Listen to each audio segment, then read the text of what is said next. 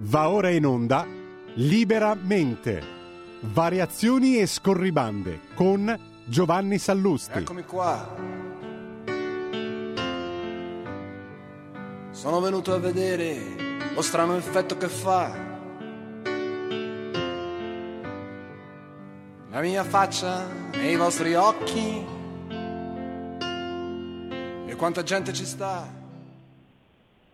Buongiorno a tutti e buon lunedì dal vostro Giovanni Sallusti su Radio Libertà. Eh, eh, questo è sempre liberamente variazioni e scorribande e oggi facciamo veramente una variazione rispetto al solito. Cioè, eh, per una volta vorrei parlarvi non di quello che c'è sui giornali di oggi nel notiziario, ma di quello che non c'è, di quello che non c'era sulle, su molte prestigiose prime pagine di oggi. Eh, eh, mi riferisco ovviamente a, all'orribile caso della tredicenne di Catania stuprata da un branco di eh, sette eh, egiziani mentre il fidanzato veniva tenuto fermo e obbligato ad assistere allo scempio. Eh, eh un caso terribile di cronaca che, che dire, lacera le coscienze come, come, come pochi altri.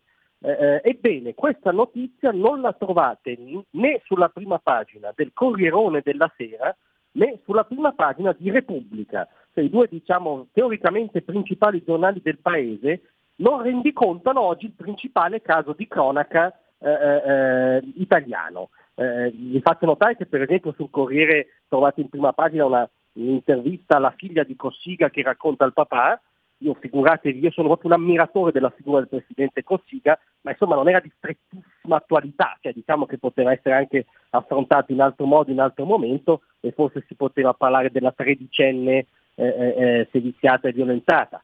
Eh, eh, su Repubblica per esempio merita la prima pagina Taylor Swift che sarebbe nel mirino dei complottisti americani, secondo Gianni Riotta, ma non merita la prima pagina la tredicenne stuprata. E quindi dico, questa notizia non c'è oggi e quindi io ve la, ve la vorrei risottoporre perché è una notizia tragicamente importante. Ma non solo non c'è la notizia, non, non, non ci sono neanche commenti a cui eravamo abituati. Io ho cercato affannosamente una eh, forte presa di posizione, per esempio, di non una di meno, no? il famoso collettivo femminista eh, che appena eh, in genere un maschio tendenzialmente italiano, tendenzialmente occidentale, fiora il ginocchio di un'amica, urla subito al patriarcato al potenziale femminicidio. Ebbene, l'unico commento che ha eh, svogliatamente rilasciato non una di meno è stata che non condivide eh, non condivide letture xenofobe, non bisogna prestare il fianco a letture xenofobe, cosa che ha detto per esempio anche eh, l'Alleanza Verdi-Sinistra Italiana, no? che non, non bisogna eh, sottolineare la nazionalità eh, eh, degli stupratori. Beh, scusate, ma però quando, quando a, a, stuprare, purtroppo anche volte a uccidere, sono maschi italiani, europei, occidentali, viene strasottolineata la nazionalità e la cultura d'appartenenza, no? E non ho trovato nessuno oggi che definisce questi sette galantuomini figli sani o insani, eh, fate voi, del patriarcato. No, non, non, non, eh, non viene nominata questa cosa perché non puoi scomodare l'unico patriarcato che c'è nelle loro teste, cioè l'unico che non esiste nella realtà, cioè il patriarcato appunto europeo occidentale. Non ho trovato nessun artista, editorialista, cantautore, vippone a vario titolo che ha invitato a fare rumore perché era inaccettabile questa violenza, come è successo in altri casi tragici. No, questa ragazza non merita, non merita rumore. Perché tutto questo? Perché accade tutto questo? Perché ho fatto questa ricognizione su quello che non c'è oggi, la notizia e neanche i commenti a cui eravamo abituati. Perché questa storia non va bene a loro signori, perché non gli permette di applicare il loro solito schema. Il loro solito schema è quello che il filosofo francese Pascal Bruckner nel suo ultimo libro ha definito un colpevole quasi perfetto, cioè appunto il maschio eh, bianco occidentale. Se non si può arrivare a questo colpevole, la, dire, la cronaca passa in cavalleria. Quindi ci sono colpevoli di serie A e colpevoli di serie B. E questo purtroppo vuol dire che per il mainstream ci sono vittime di serie A e vittime di serie B. Ebbene, per Radio Libertà non è così, per noi un orrendo stupro è un orrendo stupro e un maschio stupratore è un maschio stupratore. Grazie a tutti, a stasera. Tra un manifesto e lo specchio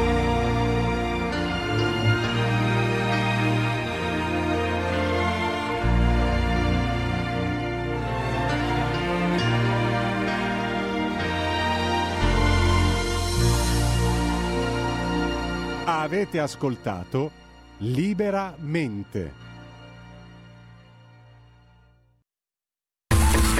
Ehi tu, non trovi più il segnale di Radio Libertà sulla tua radio DAB? Non disperarti, risintonizza. Sì, ma come? È facile, tasto menu, poi scegli il tasto corrispondente alla ricerca automatica dei canali, attendi qualche minuto e tutte le stazioni DAB della tua zona saranno disponibili. La seduta dell'ottava commissione prevede audizioni nell'ambito dell'indagine conoscitiva sull'utilizzo delle tecnologie digitali e dell'intelligenza artificiale nella pianificazione, nella costruzione e nel monitoraggio delle infrastrutture stradali, autostradali, ferroviarie, portuali, aeroportuali e logistiche. Per l'Università Bocconi è presente il professor Marco Percoco, professore associato di economia dei trasporti e delle infrastrutture. Ringrazio il nostro ospite e gli cedo subito la parola. Grazie, grazie molte.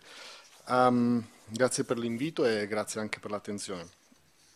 Io vorrei eh, richiamare la vostra attenzione su un, un, paio di questioni che ritengo di grande importanza rispetto al momento particolarmente critico che stiamo, che stiamo vivendo nel mondo dei trasporti e delle infrastrutture. E, e, lo farò dal punto di vista dello scienziato sociale, cioè di quello che si occupa soprattutto delle, delle implicazioni socio-economiche di determinati rivolgimenti. E eh, antepongo una brevissima premessa. Eh, noi sappiamo che le infrastrutture, eh, scusate, le, le, innovazioni di carattere tecnologico molto spesso hanno degli effetti positivi in generale rispetto ai, ai sistemi economici, quindi in termini di crescita, crescita dell'occupazione, crescita della produttività. Il problema di queste grandi innovazioni eh, che riguardano trasversalmente diversi settori, quelle che noi chiamiamo in economia general purpose technologies che hanno degli effetti redistributivi molto forti, molto significativi. Eh, vi faccio un esempio molto banale. Una delle più grandi innovazioni tecnologiche che sono avute nel XX secolo, nel XX secolo, a parte evidentemente i computer, è stato semplicemente il container, una scatola semplicemente, che però ha ridotto straordinariamente i costi di trasporto, di movimentazione delle merci a livello globale. La globalizzazione come noi la conosciamo è stata trainata dal gigantismo navale, è stata trainata dal the box, quindi dal container. Ebbene, se noi ricordiamo o andiamo a prendere sui libri magari ciò che era Londra o ciò che era New York prima dell'avvento del container, erano città completamente diverse, erano città portuali, erano città dove, dove c'era la categoria degli scaricatori di porto. L'avvento del container ha portato un'innovazione tecnologica all'interno della cosiddetta port industry, tale per cui i porti sono transitati da essere delle infrastrutture labor intensive, quindi che occupavano molti lavoratori, a infrastrutture capital intensive, cioè infrastrutture dove è necessario avere una grande eh, quantità di immobilizzazioni tecniche e immobilizzazioni materiali il capitale è diventato più importante, relativamente più importante. Ebbene, questo che cosa ha significato? Ha significato che alcuni lavoratori hanno visto sostituire il proprio lavoro con il capitale. Ciononostante la port industry a livello globale, l'industria del trasporto marittimo a livello globale è cresciuta straordinariamente, ha aumentato il numero di occupati. Ma l'avvento del container ha portato una redistribuzione del reddito e dei salari all'interno di questo, di questo settore. Allora noi eh, in termini di eh, digitalizzazione, di automazione dei processi e quindi anche di intelligenza artificiale ci aspettiamo comunque una crescita sostenuta del PIL a livello europeo, del 10-11% sino al 2030. Questo non significa che andremo ad osservare questo PIL, magari, cioè significa che senza arti- intelligenza artificiale il PIL al 2030 potrebbe essere il 10%, il 10% più basso, no? di questo, quindi in termini controfattuali. Ci aspettiamo però anche una riduzione dei posti di lavoro delle mansioni a più basso valore aggiunto, che sono più esposte rispetto alla, dire, all'avvento, all'introduzione pervasivo del, dell'intelligenza artificiale. E questo drammaticamente affligge il settore dei trasporti. Eh, pensate che nella logistica ci si aspetta una riduzione del numero di posti di lavoro per quanto riguarda la mansione trasporto dei camion, quindi camionisti, di 2 milioni di posti di lavoro, sempre al 2030-2040, a livello europeo. In generale ci aspettiamo che l'intelligenza artificiale comporti una crescita della produttività, addirittura un raddoppio della produttività al 2050.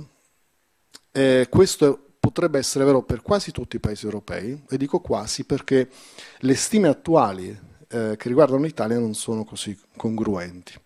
Cioè alcune stime che dicono che l'Italia potrebbe aumentare l'occupazione, ma aumentare ancora di più i salari, e questa è cosa buona perché significa che stiamo aumentando la produttività, altre stime ci dicono invece che globalmente eh, potremmo perdere posti di lavoro. Questo perché siamo specializzati, ahimè, in, abbiamo una grande massa di lavoratori specializzati in mansioni a basso valore aggiunto, quindi questo è un problema. Dal punto di vista più industriale, se mi consentite, credo ci siano un paio di questioni, un paio di tematiche. Eh, entrambe, secondo me, hanno a che fare con la diseguaglianza, che in qualche modo l'ho già richiamata nel preambolo. Cioè la redistribuzione molto spesso si tira dietro la questione della diseguaglianza.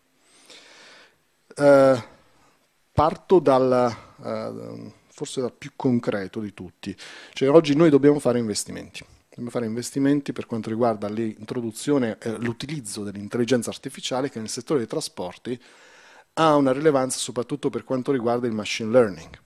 Machine learning significa fare previsioni. Fare previsioni non solo nel tempo, anche previsioni nel senso di eh, statistica compara- statica comparata, come la chiamiamo in economia, cioè se faccio qualcosa che cosa accade nel sistema. Questa è comunque una previsione, una predizione, anzi. Perché sono importanti questi, eh, questi, questi, schemi di machine learning all'interno dell'infrastruttura di trasporto? Beh, perché tendenzialmente ci consentono di ridurre i costi di gestione. I costi di gestione sono importanti sia per quanto riguarda i costi di manutenzione ordinaria e straordinaria, sia per quanto riguarda l'efficienza nell'utilizzo di determinati manufatti, manufatti infrastrutturali.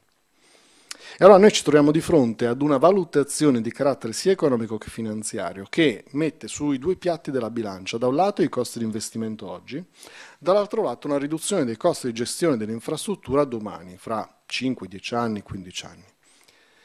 Oggi gran parte delle infrastrutture strategiche in Italia sono date in concessione a soggetti privati. Questo significa che in assenza di uh, finanziamenti pubblici, PNRR per esempio, eh, si potrebbe chiedere a questi privati di investire per l'infrastrutturazione digitale. Oggi però i privati si trovano di fronte a situazioni in cui il tasso di rendimento dato dalla, dall'autorità sul, eh, sul, sul capitale investito è del 6-8%, che è molto basso. 6-8% con i tassi di interesse che ci sono oggi non riescono a ripagare il debito.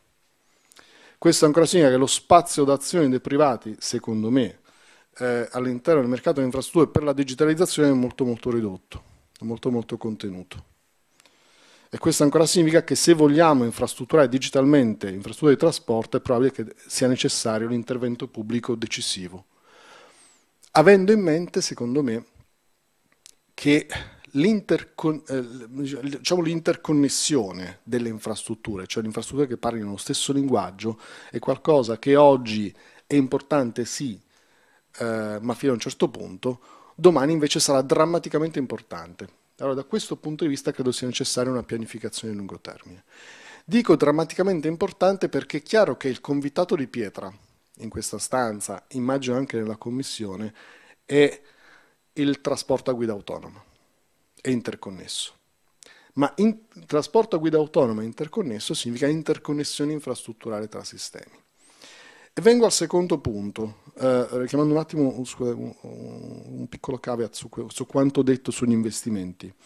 Nel momento in cui noi chiediamo ai privati di investire per l'infrastrutturazione digitale delle infrastrutture e diamo loro il 6, 8, 10%, quello che sarà, quella parte va a finire in tariffa questo significa che saranno poi gli utenti a pagarlo. È chiaro che una parte di questo si può anche posticipare con un valore di subentro, ma comunque qualcuno è necessario poi che lo paghi alla fine. No? Quindi è molto probabile che prima o poi siano gli utenti a dover pagare questa, questa infrastrutturazione, quindi questa, questo investimento. E questo genera dei problemi di carattere distributivo ancora. Cioè chi paga? Oggi le, le, le tariffe sono uguali per tutti in autostrada. Da questo punto di vista sono democratiche ma è chiaro che essendo uguali per tutte, più basso è il reddito di una persona o più basso è il reddito di un lavoratore, più alta è l'incidenza di quell'incremento tariffario per l'infrastrutturazione digitale. Um, stessa cosa vale però sul pricing delle infrastrutture. Cioè oggi una straordinaria possibilità che noi abbiamo è fare in modo che la tariffa non sia uguale per tutti, ma fare in modo che la tariffa sia calibrata rispetto ad esempio al livello di emissioni che io ho con la mia autovettura e addirittura prevedere con il machine learning, date le mie caratteristiche di guida, perché sono state osservate, tralascio le questioni di privacy, eh, quanto io emetto di CO2 piuttosto che di particolato con la mia autovettura. Questo mi consente di, all'ingresso dell'autostrada, ma anche all'ingresso del centro di Milano, per esempio, avere un prezzo che è molto, è molto tailor-made, diremmo, no? molto specifico di quella persona è un'opportunità fantastica perché ci consente di ridurre drasticamente i costi esterni, quindi inquinamento e congestione, e però il punto è ancora la redistribuzione di, di, questi, di questi, carichi fiscali, no? che molto spesso invece vanno sulle spalle dei più deboli. Pensiamo ai gilet gialli. I gilet, i gilet, i gilet gialli, scusate. Eh, Pensiamo ai gilet gialli. Beh, tutto sommato è, una rappresentazione plastica di quello, di, quello, di quello, che sto dicendo. Quindi noi possiamo imporre eh, efficientemente il principio del chi inquina paga, molto spesso però chi inquina e paga è anche il più debole. Allora, io credo che una delle tematiche chiavi della transizione digitale, transizione eh, verso l'automatizzazione estrema di questi, di questi di questi servizi di trasporto sia fare attenzione alla redistribuzione dei costi e dei benefici di questa, di questa transizione. Grazie. Grazie mille professore, e raccolgo se ci sono domande fra i colleghi e poi mi unisco anch'io, prego. Grazie per il suo intervento, eh, molto interessante. Avrei, ho due domande. Ha parlato di eh, riduzione eh, dei posti di lavoro, 2 milioni di posti di lavoro che andranno persi nel settore dei trasporti e, mm, e, anche delle stime in Italia, potrebbe aumentare l'occupazione, gli stipendi oppure no. E la ridistribuzione, come, che, che, suggerimenti, che idee eh, ha o può, eh, può presentarci? Questa è la prima domanda. La seconda ha parlato eh, della, mm, di questo tailor made, questa offerta di, eh, per esempio in autostrada di pagare eh, il, mm, il, pedaggio eh, sulla base del, del, di, del, CO2 o il particolato eh, che, che, si va poi a, a emettere eh, nell'aria. Ci sono già delle delle pratiche o del, degli esperimenti, perché sentivo anche in Germania che stanno eh, valutando questa opportunità, il problema appunto che poi eh, sono i più deboli a pagare, o che, che idee anche lì ci sono in merito? Grazie. Grazie, prego. Ringrazio io per le informazioni e gli spunti di riflessione che ci ha fornito questa mattina eh, è evidente che il dato che più ci preoccupa è proprio quello dell'incidenza sui posti di, eh, di lavoro, perché eh, in questo momento ci troviamo anche in una situazione dove eh, non manca lavoro in Italia, ma manca manodopera di fatto, perché nel momento in cui anche la manodopera specializzata è realmente specializzata, allora ci sono veramente dei settori che fanno richiesta di posti di lavoro. Ovviamente il dato che lei ci ha dato un po' ci, eh, ci preoccupa. Eh, lei ha mh, tralasciato un aspetto, eh, l'ha anche dichiarato, quello della privacy. Nel momento in cui si parlava anche di questa eh, di questa opportunità che si ha di riuscire anche a dosare il costo dell'autostrada rispetto anche a quello che è il grado di inquinamento, lo posso eh, capire per quanto riguarda la macchina, però nel momento in cui lei aggiunge un altro particolare e dice anche legato allo stile di guida che non è più legato a un oggetto ma è legato alla persona, allora mh, la domanda che le chiedo, eh, come è possibile eh, legare proprio alla persona, eh, al insomma, modo di guida della, della persona queste, eh, queste tecnologie eh, che al momento mi, mi, sfuggono e come tutelare la privacy perché a questo punto noi verremmo monitorati secondo dopo secondo.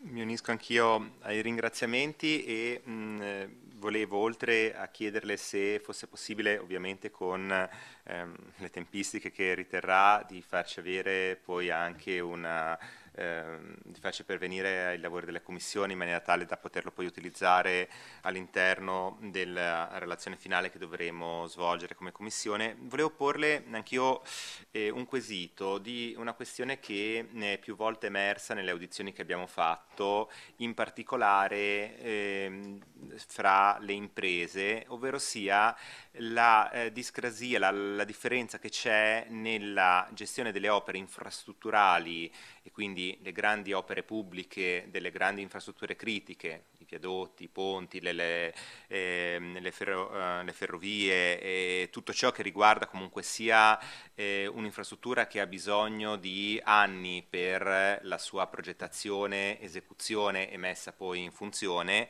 rispetto invece a un avanzamento tecnologico che ha tempistiche molto più brevi e ha dei cambi eh, anche dal punto di vista delle eh, opportunità date alle tecnologie molto più brevi. E quindi è, è nata una discussione sul fatto di poter, per esempio, pianificare, lei parlava appunto di questa pianificazione di lungo termine, pianificare opere infrastrutturali strutturali e inserire in questa pianificazione delle tecnologie che probabilmente alla fine e alla messa in esercizio di una grande infrastruttura potrebbero non essere più adeguate rispetto alla tecnologia in essere.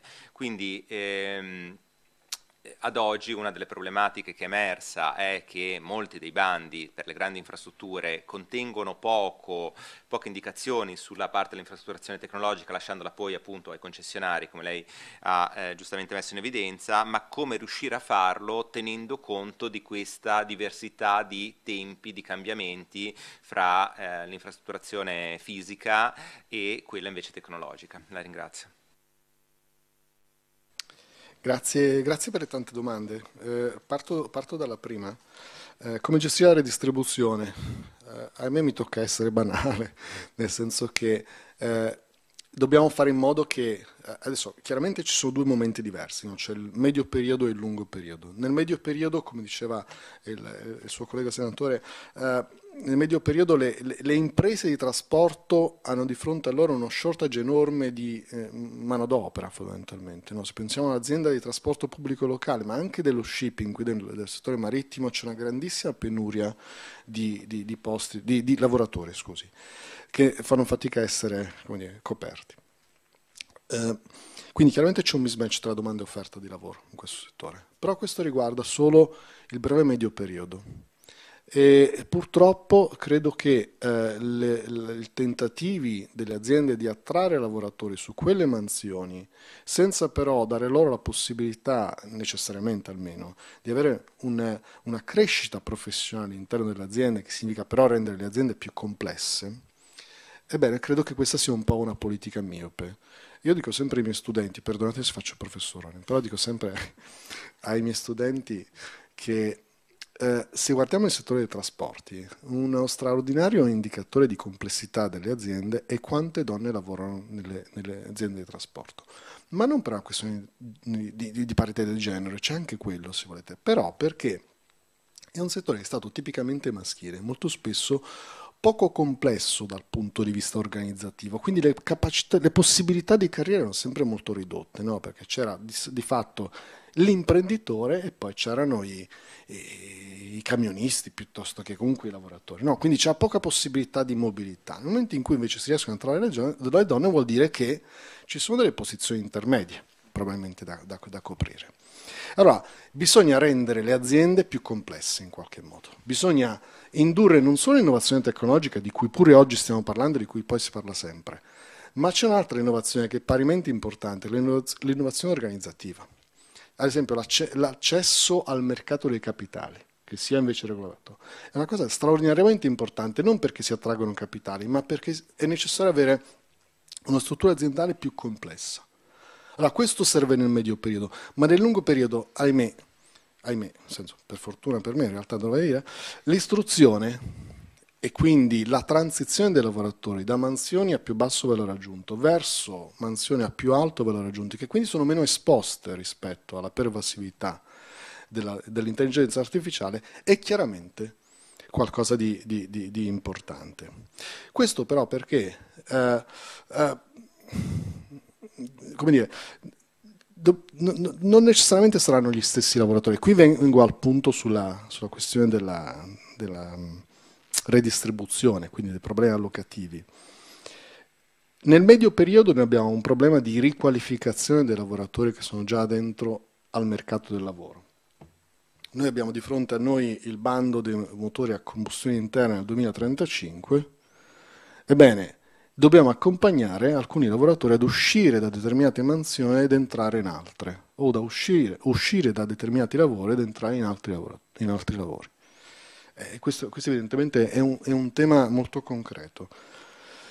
Ma nel 2035 dovremo fare probabilmente stesse politiche simili anche per eh, i lavoratori più esposti all'intelligenza artificiale. Su questo credo non vi sia dubbio.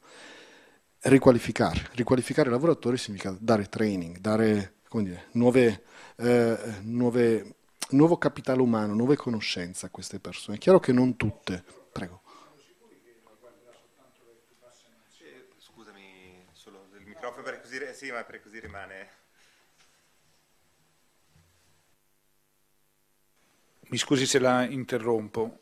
Le chiedevo una domanda molto uh, veloce. Siamo sicuri che riguarderà soltanto le basse eh, mansioni? Perché c'è tutta una serie di livelli occupazionali che, guardandolo evidentemente da fuori, sembra comunque avere eh, una riduzione del lavoro anche nelle fasce più alte penso ad esempio nella pianificazione dei flussi dei, dei, dei trasporti. Quindi siamo convinti che riguarderà soltanto la mansione eh, più bassa e può, se può essere utile sicuramente l'aumento del, del grado e del livello di istruzione. Um, è una domanda uh, dire, difficile e che riguarda anche la mia professione in qualche modo. No? In qualche... eh, noi abbiamo avuto questo... questo... Esatto. e soprattutto posso registrare lezioni e non andare in aula, no? quindi è una cosa straordinariamente interessante. Però eh, quello che, diciamo, l'unico punto di riferimento che noi abbiamo è la storia. Adesso la storia ci insegna che eh, le professioni a più alto valore... Radio Libertà Veniamo da una lunga storia e andiamo incontro al futuro con spirito libero per ascoltare tutti e per dare voce a tutti. Ma hanno una varietà di mansioni, per cui alcune di queste mansioni possono essere soggette, al, possono essere più esposte all'automazione e quindi potrebbero essere abbandonate dal lavoratore a più alto valore aggiunto per concentrarsi sul, su, sulle altre. Diciamo, l'idea che, che, si ha è questa. Se pensa ad esempio al, al medico, è probabile che una parte della, eh, dell'anamnesi, magari eh, una parte della diagnosi, non lo so, potrebbe essere sostituita da un, da, da un device, no? quindi da, un, da un computer, da un software, potrebbe però rimanere ancora la parte di interazione sociale di interazione, di, di, di, di, rapporto interpersonale che potrebbe non essere facilmente sostituito da una macchina piuttosto che da un software. Uh, questo vale probabilmente anche per la mia professione, per cui mentre potrei evitare di andare in aula perché magari ci sarà un software o qualche intelligenza artificiale che fa lezione al posto mio, la parte invece di mentoring, quindi di eh, crescita anche personale degli studenti con la tesi, con i ricevimenti, con questa roba qua, potrebbe non essere sostituita invece da, da una macchina. Quindi quel, quando io ho estremizzato chiaramente dicendo lavoratori a basso valore aggiunto sono, sono quelli che perdono il posto di lavoro, probabilmente le persone, i lavoratori a più alto valore aggiunto non perderanno il posto di lavoro, perderanno alcune mansioni e avranno la possibilità di concentrarsi su altre che magari saranno ancora a più alto valore aggiunto.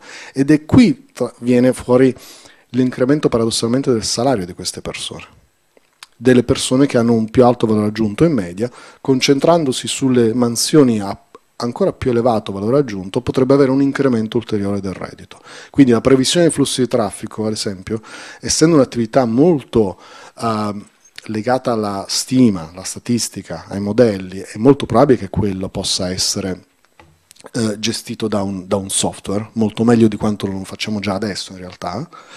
Uh, c'è tutta la parte invece di ascolto del territorio, di interazione con gli stakeholder, di interazione con, anche con gli investitori, che quella potrebbe non essere invece eh, soggetta all'impatto dell'intelligenza artificiale.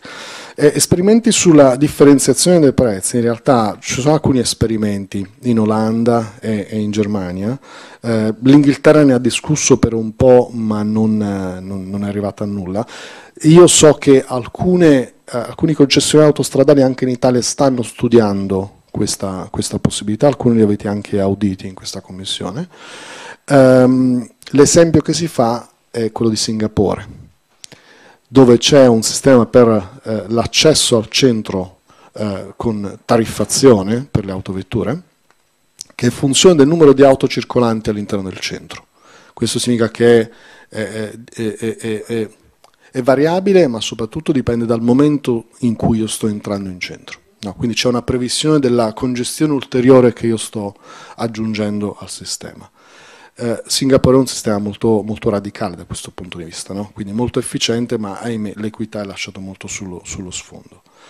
Eh, ci sono possibilità di monitoraggio, in realtà anche qui eh, le assicurazioni lo stanno già facendo, eh, lo stanno facendo già da tempo eh, con le, le, scatolette che venivano montate sulle, sulle auto, che dire, il consumatore sa che eh, vengono utilizzate solo per, eh, in caso di incidenti. In realtà c'è la possibilità di monitorare gli stili di guida, gli angoli di curvatura, le accelerazioni, le frenate brusche, quindi questa possibilità c'è ed è molto concreta. Non escludo che questo possa essere fatto anche con, con Google, è una, una mia ragionevole previsione ancora, però eh, credo si possa fare. Quindi eh, dal punto di vista della privacy non sono un esperto, non so rispondere, è chiaro però che eh, la condivisione ci dà la possibilità di andare incontro a un sistema che è più efficiente. Questo sistema più efficiente, come dico ancora, pone dei problemi di carattere etico nel, nel, rispetto alla privacy, di carattere economico-sociale rispetto invece all'equità. L'ultimo punto sulle opportunità tecnologiche. Eh, le faccio l'esempio del, dell'elettrificazione delle auto. Noi oggi tendiamo a giustificare eh, gli investimenti nel settore ferroviario attraverso la riduzione del traffico stradale e soprattutto attraverso la riduzione dell'inquinamento trainato dal traffico stradale. Ma se noi stiamo dicendo però che il, il traffico stradale prima o poi sarà elettrificato, per cui almeno a livello locale l'inquinamento non ci sarà più, eh, non c'è più ragione d'essere per quelle infrastrutture ferroviarie, paradossalmente, no? perché ci mancano proprio i benefici. Um, questo perché stiamo, secondo me, sbagliando la valutazione di questi, di questi investimenti. Lo stiamo facendo con una tecnica molto complessa a certi punti di vista, ma molto banale per altri, che è l'analisi costi-benefici, tal quale, come ci dice di fare la Commissione europea cui si computano i costi e i benefici, ma dal lato dei costi non introduciamo un costo potenziale che è l'irreversibilità di quell'investimento. Questo si può fare con una teoria che si chiama teoria delle opzioni reali, in cui io immagino quale possa essere il percorso, questo, nel caso dell'elettrificazione, della della, eh, dell'introduzione della pervasività del motore elettrico, nel caso di innovazione tecnologica, dato un portfolio di tecnologie che possono interagire con la mia infrastruttura, cercare di capire quale potrebbe essere stocasticamente, quindi in maniera incerta, eh, eh la, l'introduzione, la diffusione di queste tecnologie e capire anche se, mi, se questo mi consente di eh, investire a cuor leggero su determinate infrastrutture oggi, se aspettare, che è anche un'altra questione molto importante, perché magari oggi non ho tutte queste informazioni, se è un investimento molto importante, e capire anche nel momento in cui una determinata tecnologia dovesse essere ragionevolmente disponibile, qual è l'impatto sui costi e benefici. È chiaro che oggi devo fare delle assunzioni sul percorso futuro, quindi avere delle informazioni sugli scenari tecnologici, ma questo credo sia proprio un, un, un, una, una necessità giustamente degli investitori privati, ma che forse sta al settore pubblico, allo Stato, eh, garantire, offrire. Chiarissimo, la ringraziamo ancora, aspettiamo allora le sue note anche con eventuali osservazioni e proposte da voler poi condividere con la Commissione e eh, ci aggiorniamo alla prossima audizione.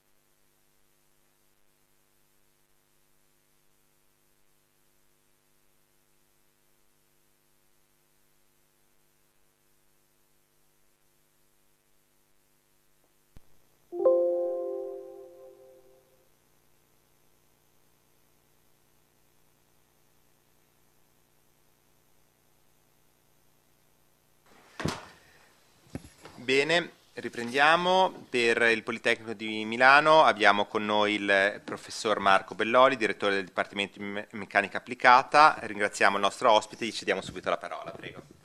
Grazie a tutti, buongiorno, mi scuso per la voce. Allora, eh, perché c'è il direttore del Dipartimento di Meccanica a parlare di intelligenza artificiale e di infrastruttura perché questo sembrerebbe un po' strano.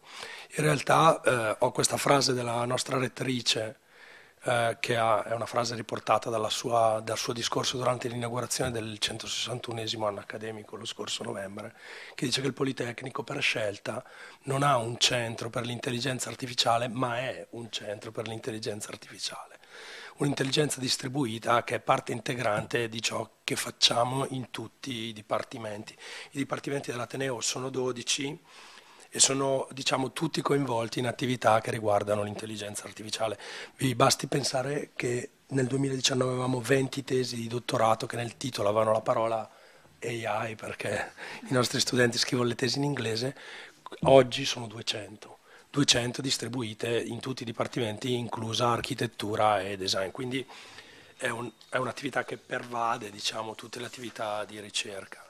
Adesso parla, parlando diciamo, di infrastrutture di monitoraggio, qui vedete lo schema classico no? di monitoraggio strutturale. Abbiamo una struttura, su questa struttura mettevamo o mettiamo ancora degli strumenti di acquisizione, trasmettiamo i dati, abbiamo un sistema di analisi dei dati, un sistema di storage e tutto questo è ovviamente riferito alle persone, agli operatori, ai gestori della rete o dell'infrastruttura che devono prendere delle decisioni, decisioni di varia natura, decisioni strategiche sullo sviluppo eh, della rete o sulla costruzione di sistemi di resilienza della rete stessa, piuttosto che situazioni anche di emergenza o di verifica o di manutenzione. Eh, io sono un ingegnere meccanico e faccio modelli, no? facevo, adesso faccio il direttore di dipartimento, però diciamo quando facevo il ricercatore facevo modelli e quindi quella parte di analisi dei dati per me e per gli ingegneri civili, insomma per gli ingegneri tradizionali, è sempre molto collegata alla capacità di fare un modello fisico del sistema. Quindi scrivere delle equazioni che rappresentano la natura, la fisica e ci permettono di interpretare i dati che vengono dalla struttura. In realtà passare a un approccio data driven, data based o machine learning, intelligenza artificiale, chiamiamola come vogliamo, scoinvolge un po' questo modo di lavorare. In particolare eh, l'intelligenza artificiale, di nuovo, come facevamo con la modellazione diciamo, basata sull'interpretazione della fisica, lega dei dati di ingresso che possono essere però questa volta molto più vari.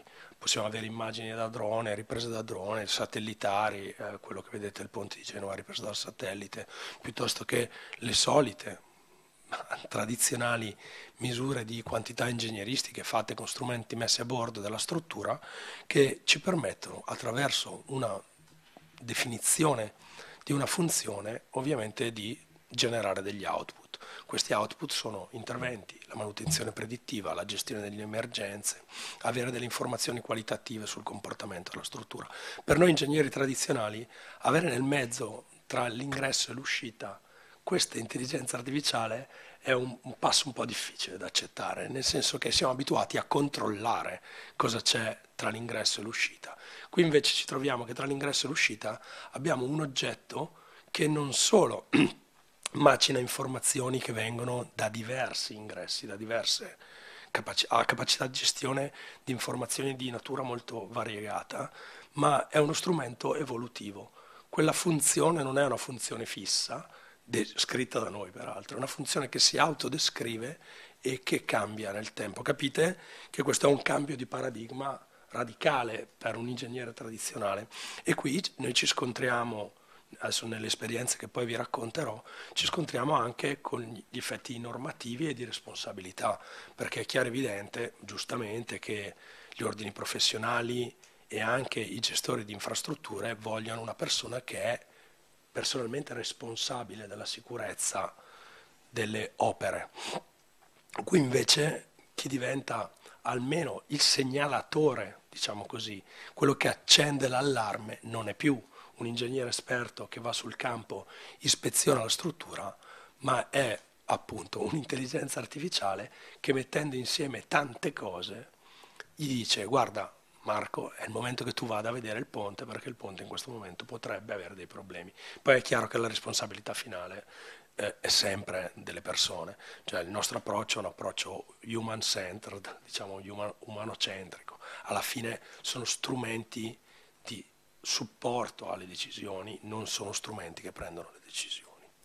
Eh, l'altro aspetto che secondo me è stato un po' eh, un game changer negli ultimi anni è la base di dati.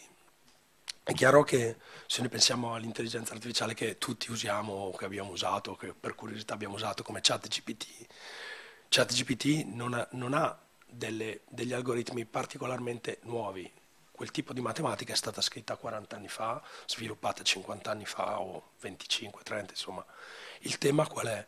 Il tema è che 25 anni fa non c'era la potenza di calcolo per farla girare e soprattutto non c'era la base di dati, ChatGPT lavora su dati testuali in grado di addestrare l'intelligenza artificiale. Chi ha costruito quella base di dati sia stati noi riempiendo internet delle nostre fotografie da un lato e dei nostri testi dall'altro. Quindi negli ultimi 5-6 anni, da quando mi occupo di questo tema, anche il mio approccio è in realtà un pochino cambiato. Io prima appunto da ingegnere vecchio stile pensavo di dover progettare un sistema di monitoraggio tenendo conto della funzione di trasferimento che avrei poi definito. Invece questo cambio di prospettiva mi dice tu mettici dentro tutto, misura tutto e poi vedrai che questa roba in qualche modo diventerà utile. Quindi è proprio un ribaltamento, se volete, no, dell'approccio.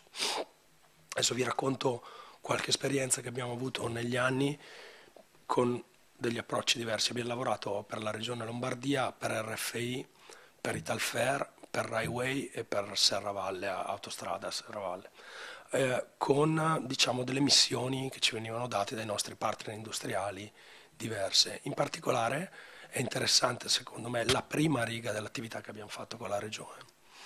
La regione non è un ente gestore di infrastrutture, è un collettore, diciamo così, di diversi enti gestori, le province, i comuni e così via. E dopo il crollo del Morandi si è trovata in una condizione per cui non conosceva il suo patrimonio infrastrutturale. Aveva de, della disponibilità di fondi, il decreto Ponti e così via, che gli permettevano di fare delle operazioni di, eh, diciamo così, di manutenzione anche straordinaria ed ordinaria e si è chiesta a chi devo dare i soldi per primo banalmente, cioè una domanda che forse anche voi avete, ah, qui fate anche voi, no? E il nostro supporto lì è stato la prima riga, secondo me, è quella molto importante. Noi abbiamo fatto un'analisi documentale, siamo partiti dalla base documentale usando metodi di machine learning e intelligenza artificiale che ci permettesse di mettere in una matrice l'impatto e il rischio. Cioè noi abbiamo catalogato, diciamo così, 500 dei 10.000 ponti circa che ha la regione 500 ponti come base diciamo, di esempio, abbiamo preso quelli sulle tratte più importanti, sulle direttrici R1, regionali 1 e così via. E abbiamo verificato la chiusura anche parziale di un manufatto per un intervento di manutenzione quanto avrebbe impattato sul sistema economico lombardo da un lato e dall'altro quali ponti invece erano in una condizione per cui quell'intervento era prioritario a prescindere dall'impatto economico. Quindi abbiamo messo attraverso tecniche di intelligenza artificiale abbiamo messo insieme tutta la base documentale e abbiamo fatto dei cluster, abbiamo costruito questo sistema di supporto, diciamo un ranking che fosse il più possibile oggettivo per dare poi alla regione la possibilità di intervenire eh, dal punto di vista del finanziamento. È chiaro evidente che farlo su 500 punti è una cosa, farlo su 10.000 è un altro. Un, un grosso problema che abbiamo evidenziato è che nel caso appunto di enti locali come le province o i comuni c'è grossa difficoltà nella gestione della base di dati, cioè quell'analisi documentale di impatto ha portato via il lavoro di 50-60 persone, ingegneri laureati o dottorandi, che sono andati ad affiancare i tecnici provinciali e comunali nel recuperare la base di dati documentali. Sicuramente i passaggi che ha fatto tante opere d'arte hanno fatto tra regione, provincia, ANAS, provincia, regione, ANAS, non ha sicuramente agevolato il, la gestione del patrimonio infrastrutturale. Quindi questa una nota diciamo, di metodo. L'intelligenza artificiale, come tutti i sistemi, funziona che se i dati in ingresso sono buoni dà risultati buoni, se i dati in ingresso sono deboli i risultati sono ovviamente poco credibili e deboli. Con RFI invece è un lavoro che sta andando avanti anche questo dal 2020 eh, poi c'è stato il Covid che nella parte di attività sperimentale ci ha un pochino rallentato.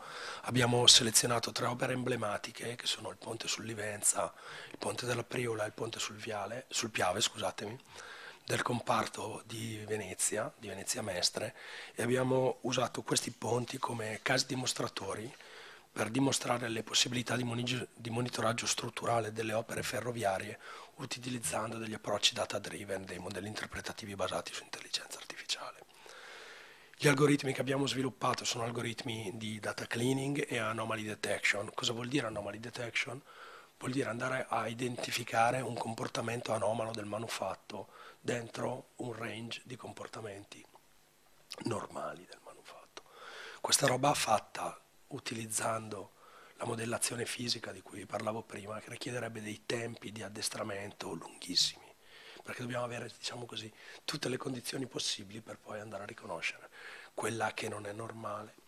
Dall'altro lato invece l'intelligenza artificiale ci permette di accelerare questo tempo di detezione dell'anomalia e quindi poi segnalare il comportamento anomalo di un manufatto e mandare poi le squadre di ispezione e far partire le procedure.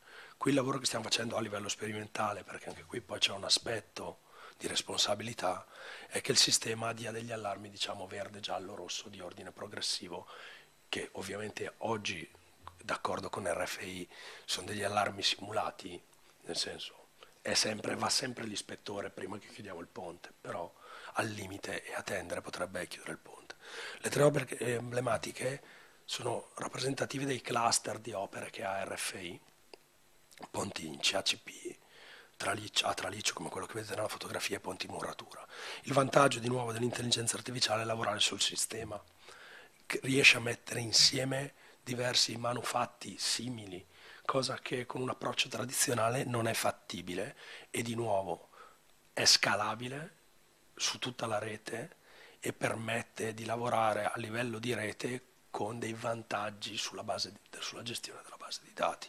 È chiaro che l'operatore o in questo caso il concessionario deve avere molto chiaro che cosa ha in mano, la gestione dei dati, nascono un sacco di lavori nuovi, se mi, se mi permettete. Con Railway, Railway è un caso molto interessante perché Railway ha un, un archivio storico di tutti i suoi manufatti centralizzato, sono, sono, di Railway dal primo giorno che la RAI ha trasmesso e vengono verificati diciamo su base quasi annuale perché ogni volta che vengono cambiate le antenne, ogni volta che cambia la metodologia di trasmissione, la tecnica, la tecnologia di trasmissione, devono essere ricalcolate. Quindi sono torri a traliccio anche molto vecchie, ma che vengono ricalcolate staticamente ogni diciamo, due o tre anni, ogni volta che vengono cambiate le tipologie di antenne che vengono messe sulla rete. Di nuovo, qui abbiamo ragionato per impostare eventualmente una manutenzione addirittura predittiva, da una manutenzione che oggi invece è una manutenzione diciamo, a scadenze fisse su un'analisi del terreno, dell'orografia, della ventosità, che diciamo è la forzante più importante. Queste strutture sono molto leggere, quindi il sisma non è dimensionante. Anche qui la clusterizzazione e lavorare a livello di sistema sicuramente ci dà la possibilità di essere più efficaci e di mettere insieme delle tecniche che funzionano su tutta la rete di trasmissione. L'ultima cosa eh, con Serravalle invece stiamo sviluppando un sistema di ispezione da bordo veicolo. Ci sono dei veicoli della concessionaria che girano sull'autostrada e controllano lo stato dei giunti, la carreggiata, i guardrail, i cantieri, attraverso le immagini LiDAR e radar riportate al veicolo. Il veicolo viaggia tra i 40 e i 60 all'ora nei tratti di autostrada e fa le sezioni della carreggiata e quindi permette di dare praticamente in tempo reale qualsiasi tipo di malfunzionamento. In più il veicolo è guidato, c'è un operatore che lo guida, ma funziona come se fosse un veicolo autonomo, cioè tutti i sistemi di bordo co- controllano lo stato della carreggiata come se dovesse guidare da solo. Quindi valutano che la, l'autostrada sia pronta per il veicolo autonomo e connesso. Anche qui, eh, ovviamente, per la ferrovia sappiamo cosa passa sopra, è molto regolamentata, il sistema di segnalamento è molto chiaro, invece nel caso delle strade, diciamo, dove la percorrenza è libera, eh, la coesistenza di veicoli a guida autonoma o comunque di veicoli a guida molto assistita e veicoli invece guidati tradizionalmente, che sarà per forza di cose obbligatoria, sarà un momento critico, diciamo. Eh, al Politecnico abbiamo, abbiamo dentro il MOST, il centro di ricerca per la mobilità sostenibile, abbiamo tante iniziative col simulatore di guida per far imparare ai veicoli autonomi come si comporta il guidatore scarso, diciamo come me. In concludendo, uh, diciamo, io credo che i passaggi significativi sono che passare a un'operazione di manutenzione o di ispezione con l'intelligenza artificiale passa da un'analisi puntuale a un'analisi di sistema attraverso operazioni di clusterizzazione e standardizzazione. Ovviamente ci sono delle grosse sfide per me come ricercatore, ma anche per voi come normatori, nel senso che la complessità strutturale, in qualche modo il dover prescindere dall'ispezione del professionista sicuramente sono delle grosse sfide. È chiaro che far diventare prescrittiva l'installazione di sistemi di monitoraggio a bordo di infrastrutture nuove, secondo noi è un, un importantissimo passo avanti, perché cambia di pochissimo il CAPEX, cioè rispetto a costruire un ponte, metterci sopra 50.000 euro di sistema di monitoraggio non implica variazioni di costo. No? mentre invece avere il monitoraggio dell'opera dal giorno in cui nasce con un sistema che nasce insieme al gemello digitale, al BIM, significa conoscerne lo storico e quindi gestire l'accumulo del danno e non avere... Oggi quando noi andiamo a mettere sistemi di monitoraggio su un ponte come il ponte della Priula che ha 200 anni, noi non sappiamo cosa è successo nei 200 anni che sono passati, per forza di cose. Lo intuiamo, facciamo dei carotaggi, quello è un ponte ad arco e muratura, per cui non, non avrà neanche mai grossi problemi, il Colosseo è lì da 2000 anni, ma diciamo è, ci manca lo storico, sui ponti in acciaio, per dire molto importante questa parte, sui ponti in calcestruzzo sappiamo cosa è successo, è sicuramente significativo. Quindi le opere nuove sono sicuramente delle opere dove sarebbe, secondo me, il nostro punto di vista importante la prescrizione di sistemi di monitoraggio dal primo giorno, anche nelle prove di collaudo, di carico, di così via. Gli obiettivi sono obiettivi di sicurezza, resilienza, anche l'efficientamento della rete in ottica di decarbonizzazione, non avere gli ingorghi che ci sono in tutta la rete lombarda, ma gestire il flusso, io abito a Bergamo, lavoro a Milano, insomma, gestire il flusso del trasporto con delle forme furbe sicuramente aiuterebbe. Dall'altro lato anche avere un, un'oggettivizzazione del comportamento dei concessionari in merito alle prassi manutentive, cioè tutti che si comportano nello stesso modo, con le stesse regole. Dal nostro punto di vista ovviamente è significativo anche il fatto che dovremo formare dei professionisti nuovi e di nuovo dal punto di vista del professore universitario anche che ci saranno nuovi impieghi di sicuro in questo ambito. Eh, con questo io direi che vi ho raccontato più o meno quello, tutto quello che mi sentivo di dire. Grazie. Grazie mille professore, eh, di, sicuramente di grande interesse. Ci sono velocissime domande perché siamo davvero molto, cioè molto in ritardo. Eh, lo so, infatti... esatto. Prego. Eh, aspetta. Grazie, grazie, interessantissimo il suo intervento. Eh, grazie, interessantissimo il suo intervento.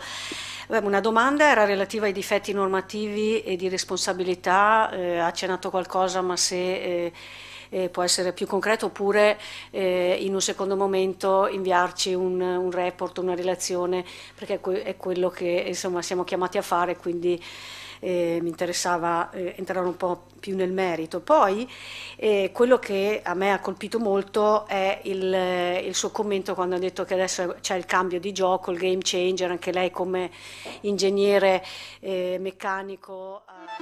Stai ascoltando Radio Libertà, la tua voce libera, senza filtri né censure, la tua radio.